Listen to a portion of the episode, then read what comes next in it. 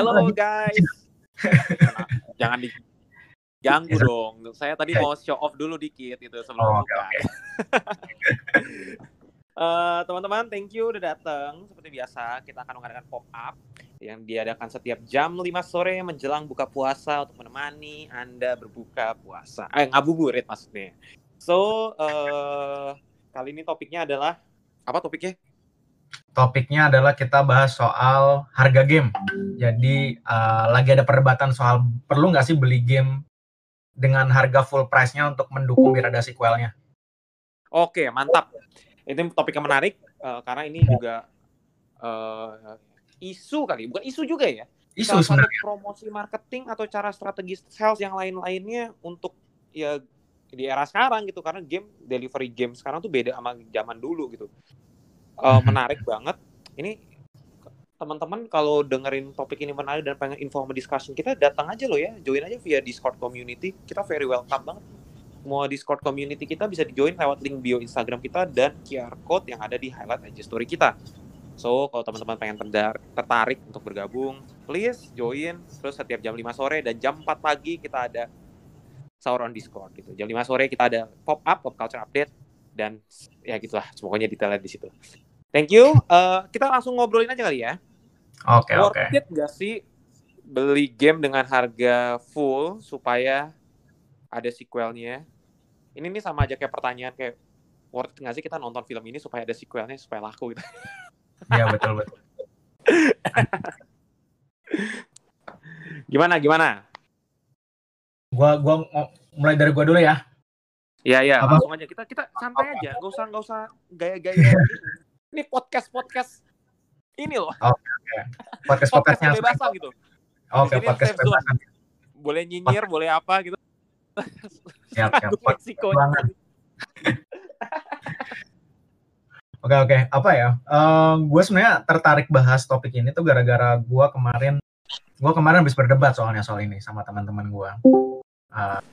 jadi eh, beberapa hari lalu itu ada co-director dari sebuah game, gamenya judulnya Days Gone. Itu salah satu game first party-nya Sony yang ceritanya ngelawan zombie. Nah, gamenya ini eh, nggak sukses, baik secara kritikal ataupun komersil. Gitu. Dan gamenya itu baru dapat perhatian ketika udah didiskon banyak bahkan dikasih gratis gitu dan ketika sekarang populer kemudian orang minta ada sequelnya dong ada sequelnya dong Days Gone 2 gitu. Tetapi ternyata Sony nggak memberi lampu hijau buat Days Gone 2 mereka bilang lah ini gamenya secara komersil gagal secara kritikal gagal terus gi- gimana mau disupport? Nah terus di- kemudian sutradaranya si John Garvin bilang kalau lu pingin sebuah game dapat sequel uh, lu harus berani beli game tersebut support sejak awal dengan beli gamenya dengan harga full price. Jangan nunggu ketika diskon. Karena kalau udah ketika ketika kalau lu belinya pas udah diskon lu telat. Gamenya udah itu kan didiskon karena malah nggak karena nggak laku gitu loh dia mas. Nah kalau kalau gua pribadi ada benernya sih apa eh,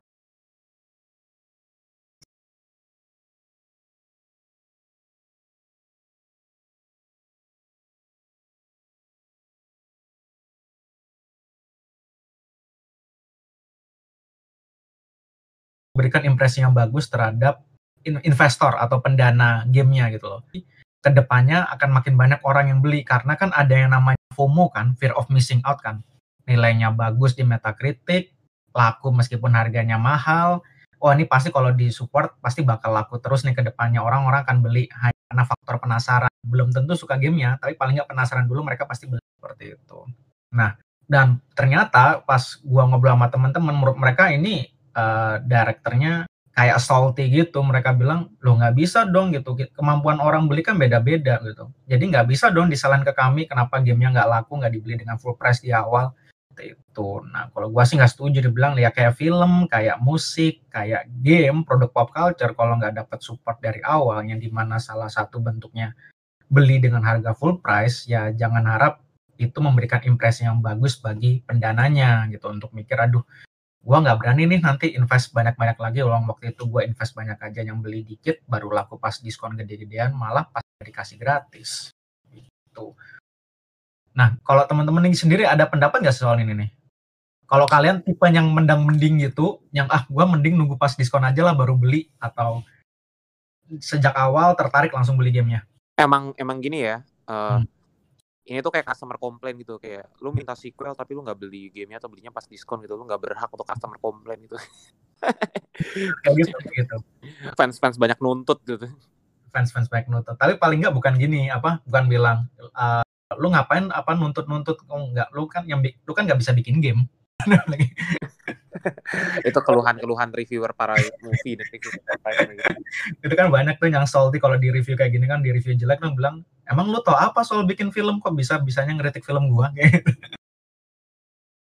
Ya, Tidak well, setidaknya yang ini sih menurut gua lebih masuk akal ya. Eh, direkturnya sih bilang ya lu nggak beli gamenya dengan full price di awal orang-orang jadi pada nggak berani beli juga ya lu jangan mengharapkan sequel gitu. Ya udah telat kalau lu mendukungnya sekarang. Justru mestinya lu dukung pas di awal. Jangan pas dukung pas sudah diskon dong. Tapi kalau menu apa ya masuk akal nggak sih sebenarnya kayak gini tuh? Kalau menu menurut teman-teman. Gimana guys? You guys have an opinion for it?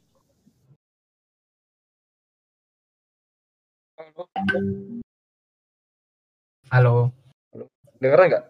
ah Aman. beneran kan aman aman aman Man. Kok gue sih masuk akal ya kalau masalah eh, produksi sebuah game itu dibuat sequel karena memang secara komersial itu laku itu masuk akal gitu.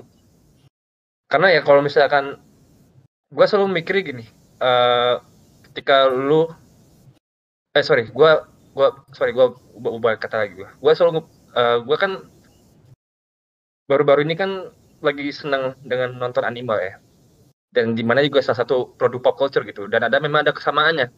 Jadi ketika lu support dengan cara membeli atau dalam kata lain subscribe platformnya atau mungkin nonton secara legal beli dengan secara legal berarti kan ada suatu benefit yang disam, yang disampaikan lah oleh oleh para kreatornya itu loh. Yang sa- yang yang menjadikan kreator ini kan dihargai gitu jadi kalau misalkan eh, ada sequel dari sebuah produk game karena kita support dan membeli atau membeli dan mungkin belinya tuh bukan dari bukan cuma gamenya doang tapi mungkin ada beberapa dari merchandise yang dijual gitu ya Hmm. masuk akal sih gitu karena kan ya orang suka banyak hype-nya naik mau tidak mau pasti kan orang di di belakang produksinya pasti kan denger gitu oh ini Mhm. Kayaknya bagus nih. Ada potensinya nih buat ada dibikin baru lagi atau mungkin dilanjutin lagi gamenya gitu. Ya ya. Ya sih. Sebenarnya ini berlaku untuk banyak kasus sebenarnya. Eh, ya nggak cuman game sih film juga. Tetapi eh, ada case-case di mana film-film gue gue kadang-kadang berpikir sebenarnya tuh lebih bobotnya lebih berat mana? Antara sukses secara kritikal atau sukses secara komersil untuk bikin sebuah produk pop culture itu kemudian dibikin lanjutannya atau sequelnya ada yang bilang harus dua-duanya tapi banyak juga yang bilang selama kalaupun reviewnya jelek tetapi kemudian secara komersil bagus itu pasti masih bisa dipertahankan lah untuk nanti kemudian eh, dipoles lagi di sequelnya seperti itu. Nah tapi gue sendiri juga paham untuk orang-orang yang protes bahwa lu nggak bisa dong nyalain consumer game ini nggak ada sequelnya gara-gara kami nggak beli dengan harga full price. Karena ya kemampuan ekonomi kami berbeda-beda nggak semua orang punya waktu punya duit untuk game. Saat harganya masih 70 dolar 60 dolar seperti itu loh. Dan eh, ketika kami belinya asli itu pun juga udah sebuah dukungan. Nah cuman gua berpikir ya ini ini dilematis sih karena ya untuk kemudian bisa menjustifikasi harga tersebut orang harus kualitasnya harus bagus juga seperti itu. Nah, gue pengen dengar pendapat yang lain yang gimana nih? Perlu nggak sih sebenarnya apa? Apakah benar kalau kita mendukung sebuah produk pop culture, misalnya game dengan membeli dengan harga full price di awal rilis, itu akan meningkatkan potensi yang dapat sequel. Ada yang mau komentar lagi nggak nih? Coba kali mas ya. Oke oke sip sip. Eh, tadi kan Mas Isman juga bilang eh, nggak cuma di game doang, nggak cuma di anime doang. Berlaku juga sih di semua industri. Eh, kebetulan salah satunya yang gue ikutin tuh di itu US comic book kayak komiknya Marvel, komiknya DC. Nah itu tuh ada banyak title yang kayak misalkan dia ada serial baru nih komik itu booming tuh misalkan ada judulnya itu namanya Sideways itu superhero barunya DC waktu itu pernah dibilangin nah itu dia kalau eh, salesnya itu nggak apa namanya nggak sebagus kayak title titlenya Batman title titlenya Superman gitu. Tapi kalau salah satu masalah di US Comic Book juga nih dia itu pirate-nya itu kan parah ya jadi bajakannya. Nah kalau kayak di situs-situs bajakan itu leadernya itu justru salah satu yang banyak gitu loh kalau dibandingin sama karakternya DC gitu loh. Tapi secara tapi karena mereka baca bajakan dan eh, jadinya itu mereka nggak nggak langsung beli gitu kan. Dan salesnya akhirnya nurun dan dia nggak dapat eh, apa namanya isunya itu berhenti di isu 12 gitu loh. Jadi setelah eh, 12 story eh dua story arc langsung di stop gitu di cut cancel sama DC karena salesnya jelek. Tuh itu sih mas. Sama satu lagi tadi eh, kalau soal Cool itu dibuat karena komersil atau karena popularitas itu menurutku juga ada di ini di DC itu dia kemarin bikin ada satu mega event tuh namanya Dark Knights Metal. Nah, Dark Knights Metal tuh sebenarnya kayak memecah dua uh, pembaca komik DC gitu deh. Ada yang suka, ada yang nggak suka. Tapi kalau dari gue yang baca di timeline Twitter nih kan dari diskusi orang-orang sana banyak yang nggak suka sih. Tapi dia Dark Knights Metal itu muncakin eh, sales chart-nya gitu. Bahkan ngelebihin eh, DC Rebirth sama title-title besar lainnya. Akhirnya si Dark Knights Metal tuh dibuat lagi eh, event sequel eventnya gitu. Itu sih. Ya, ya. Oh, menarik, menarik. Ini tadi kayaknya ada yang mau komentar juga nih kalau ngeliat nih. Tambahin nggak? Oh, ada nih. Halo. Halo, halo. Uh, kalau gua Bisa agak keras dikit nggak bro suaranya? Halo, tes. Oke, sip, sip. Uh, kalau dari gua sih ini sih game harus beli jin full Harus price beli apa? gitu pas di awal Oh, harus ya harus beli full price-nya gitu kan. Hmm. Nah, uh, itu mendukung banget sih. Nya Hmm. pasti kan mereka juga mikirin pembuatnya gitu. Hmm. Uh, promosinya terus Hmm. ada ada barang dijual full price-nya keluar. Jadi kan kayak secara apa? buat game developernya awal Hmm. full price-nya itu tuh membantu banget sih. Hmm. Ke depannya nih kita bisa jual apa lagi, story-nya apa lagi, feedback-nya tuh Hmm. full price itu apakah dari awal pembelian full price-nya oke, oke. Eh, yang gue penasaran, eh, kalau kalian itu ketika beli produk pop culture, misalnya dalam kasus ini kan tadi gue bicara soal game. Nah, eh, apa faktor penentu kalian untuk misalnya beli di saat harga eh, gini?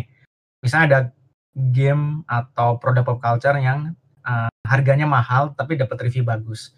Nah, biasanya apa aja pertimbangan kalian sebelum menentukan untuk beli pro- pro- produk pop culture tersebut? Nah, kalau kalau gue pribadi, eh gue akan cek review.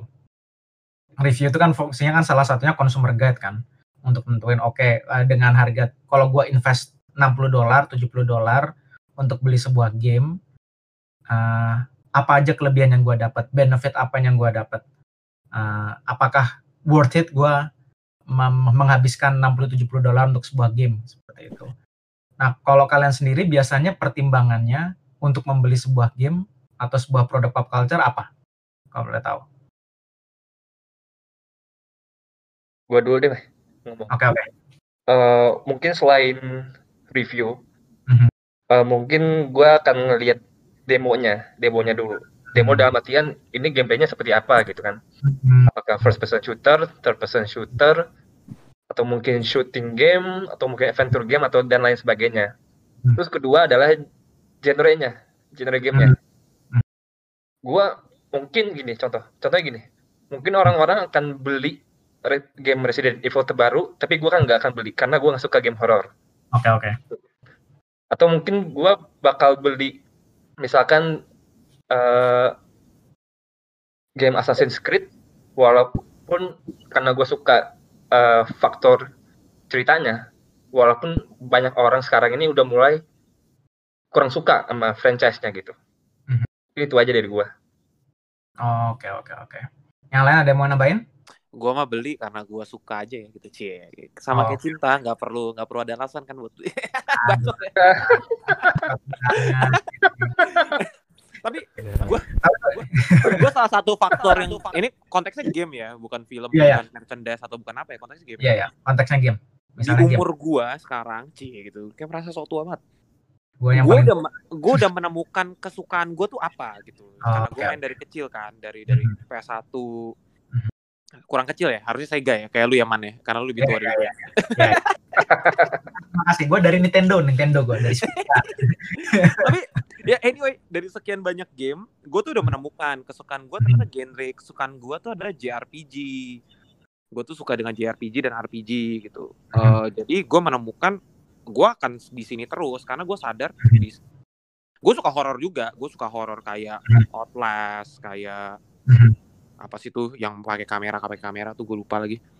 Ya gitu gue gue suka juga cuma ternyata alignmentnya tuh tetap JRPG buat gue gue suka. Tapi karena sekarang kalau gue sekarang ngelihat eh, di era sekarang ini gue udah nggak bisa main nggak nggak ada waktu gue sadar juga banyak multi plat multi konsol jadi banyak konsol yang harus dibeli modalnya banyak.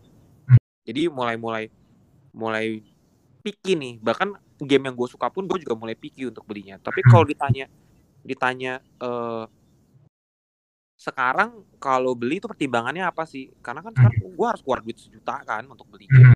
Dan kalau perlu eh, lebih dari sejuta untuk yang dapetin yang edition yang lebih levelnya lebih tinggi gitu. Gue jujur sekarang kalau beli kalau game itu bener-bener ditunggu-tunggu banget dan reviewnya bagus banget. Contoh Kingdom Hearts 3 itu beli juga nggak cuma beli doang tapi beli sama satu set sama PS4-nya sama e- edition kolektornya lalalala gitu. Terus dijual lagi. sampai segitu saking seniat itu. Itu itu pertimbangan gue karena kayak gue nggak mau kehilangan kehilangan eksklusivitasnya gitu. Hmm.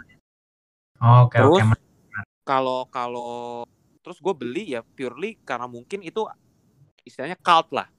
Jadi underrated tapi cult gitu. Jadi nggak Mhm. semua orang main tapi cult. Gue tuh suka terlihat edgy aja gitu ya. Fear of missing out mah itu mah bukan izin mah. gue terlihat, terlihat edgy. Maksud gue kalau semua orang main FF15 kayak ya boring lah gitu. Gue ngapain main FF15?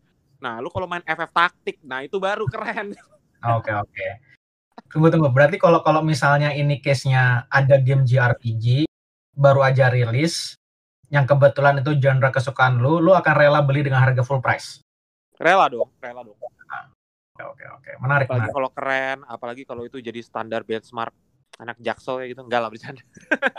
Tapi, tapi itu itu uh, mengesampingkan misalnya reviewnya bagus atau enggak. Jadi misalnya lu lihat JRPG uh, kebetulan lu serak dengan misalnya visualnya atau ceritanya tapi reviewnya pada bilang biasa-biasa aja lu akan tetap beli full price atau lu Yes. akan Betul betul. Gue akan beli full price. eh meskipun kayak kayak ini loh. F13 F13 itu kan dicaci maki habis-habisan ya. Tapi gue akan beli full price sih. Maksudnya gue suka banget sama lighting gitu. lightning Light ya lightning atau lighting lightning.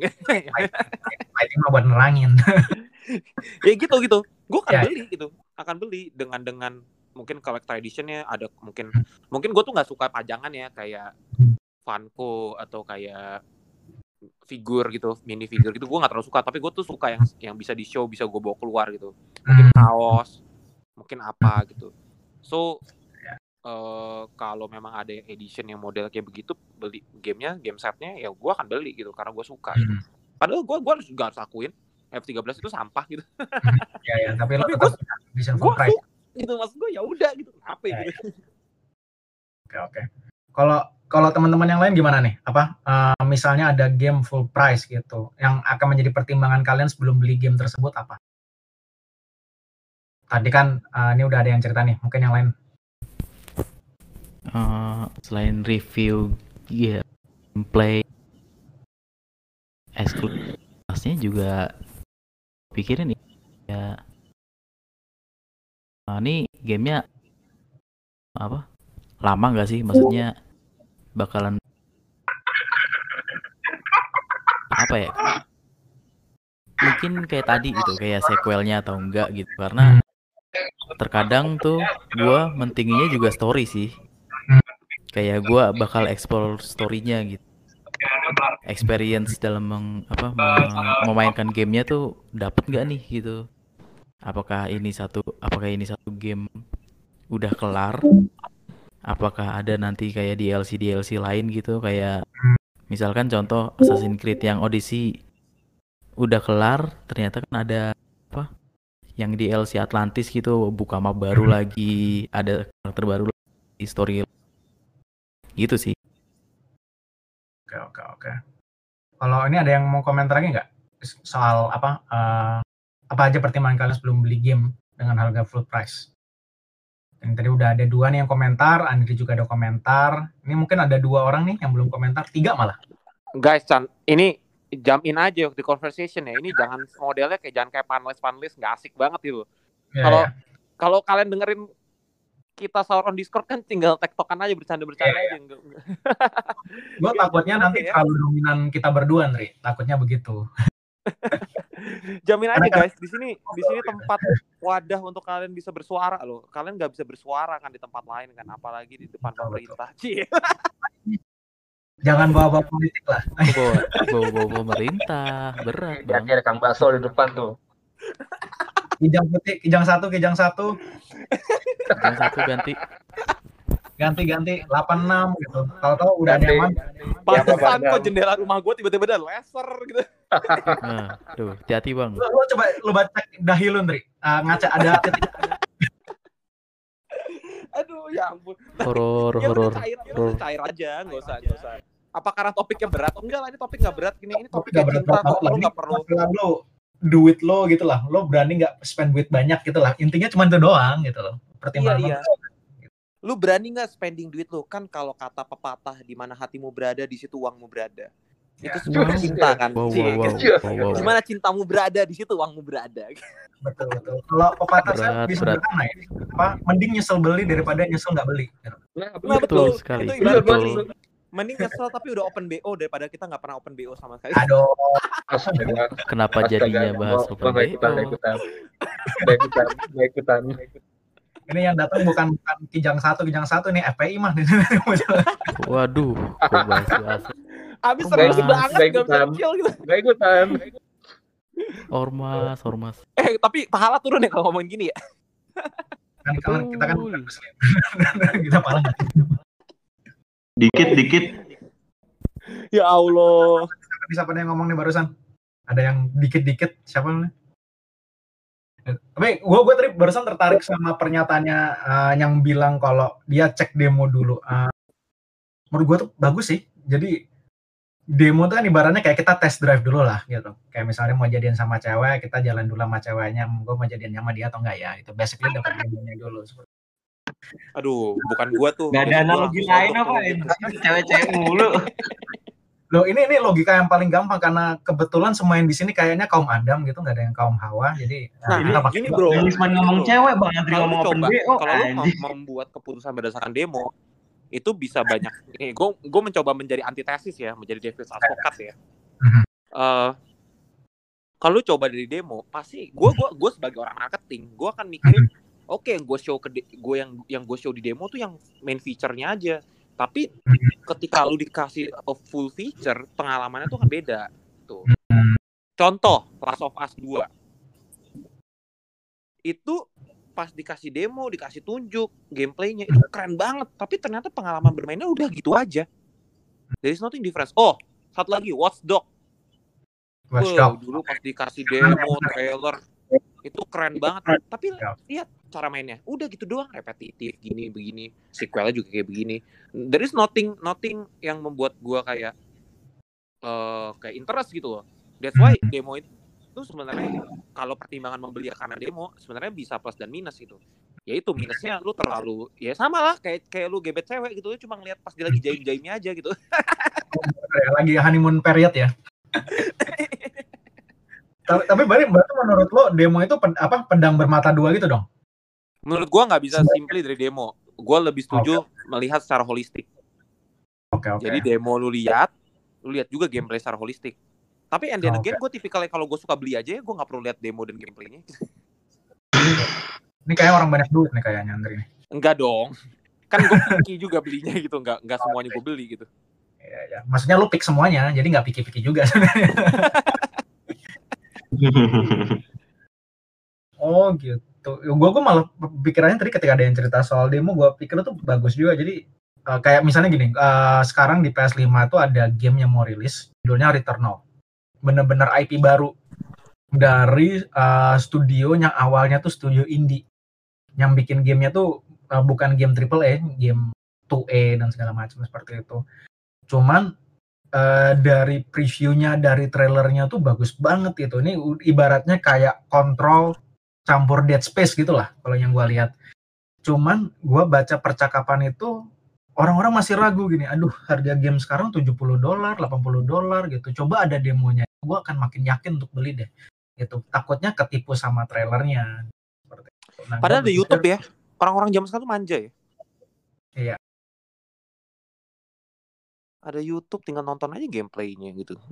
Oh, ya kan beda itu sama aja kayak orang-orang yang lu nggak main gamenya gitu oh enggak gua udah ah, nonton di YouTube sampai tamat gitu ya balik lagi nanti rugi dong developernya kalau kayak gitu sama kayak Eh, orang mau sama kayak orang mau pacaran sama Tapi- ini, ah, gue lihat dulu aja orang pacarannya gitu.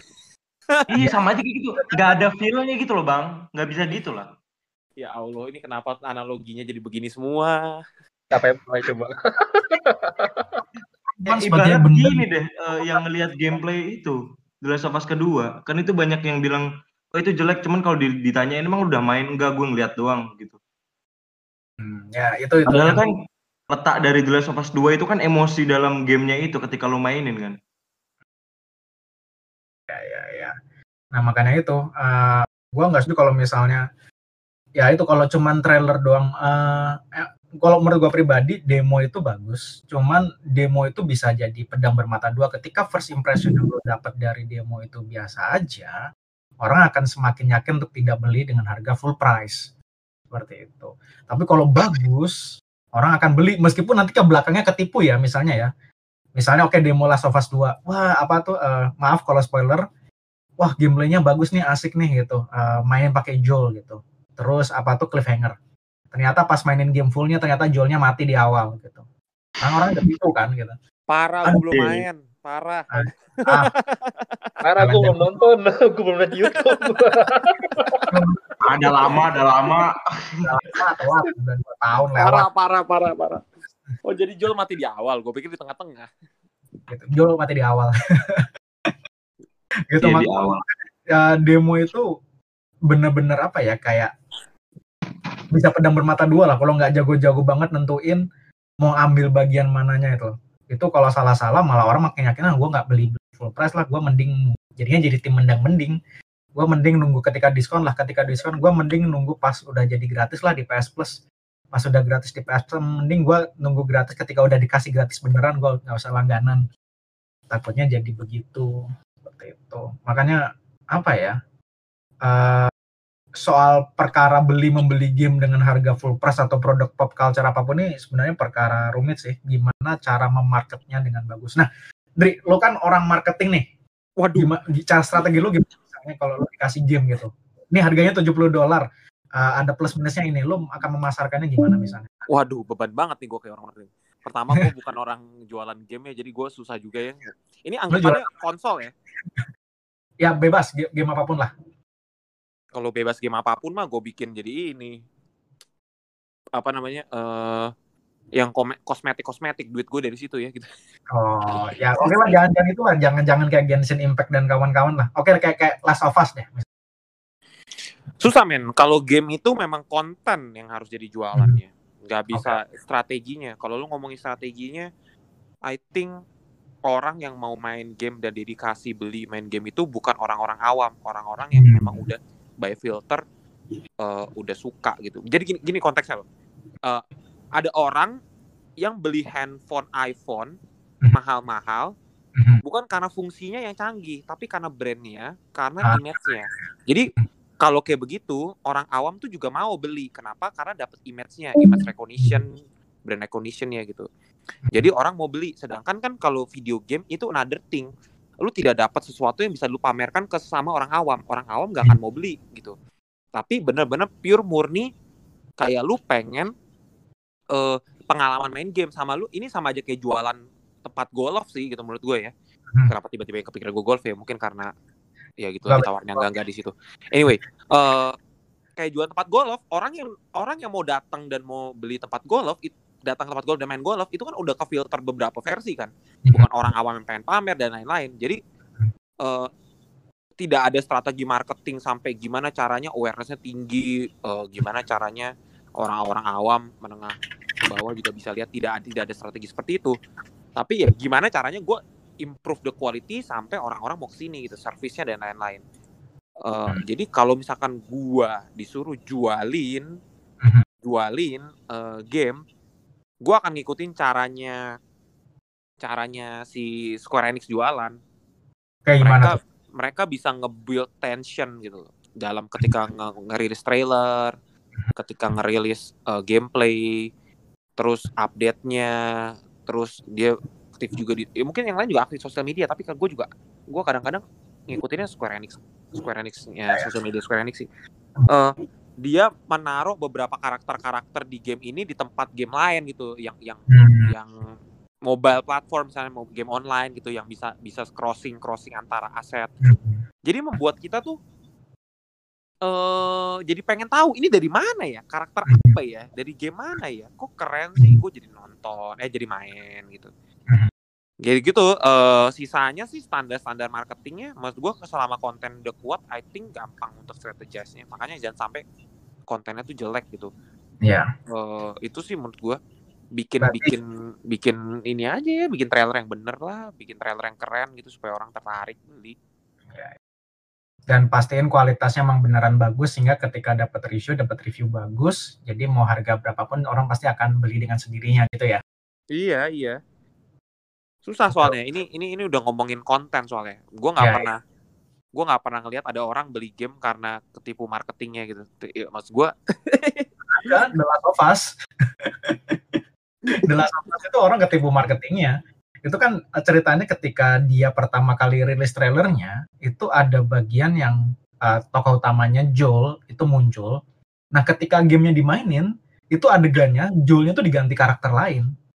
Jadi ada jadi ada tipu-tipunya juga itu marketingnya Last of Us itu dan wah gila. Last of Us separah itu ya? Gua nggak nyangka ya.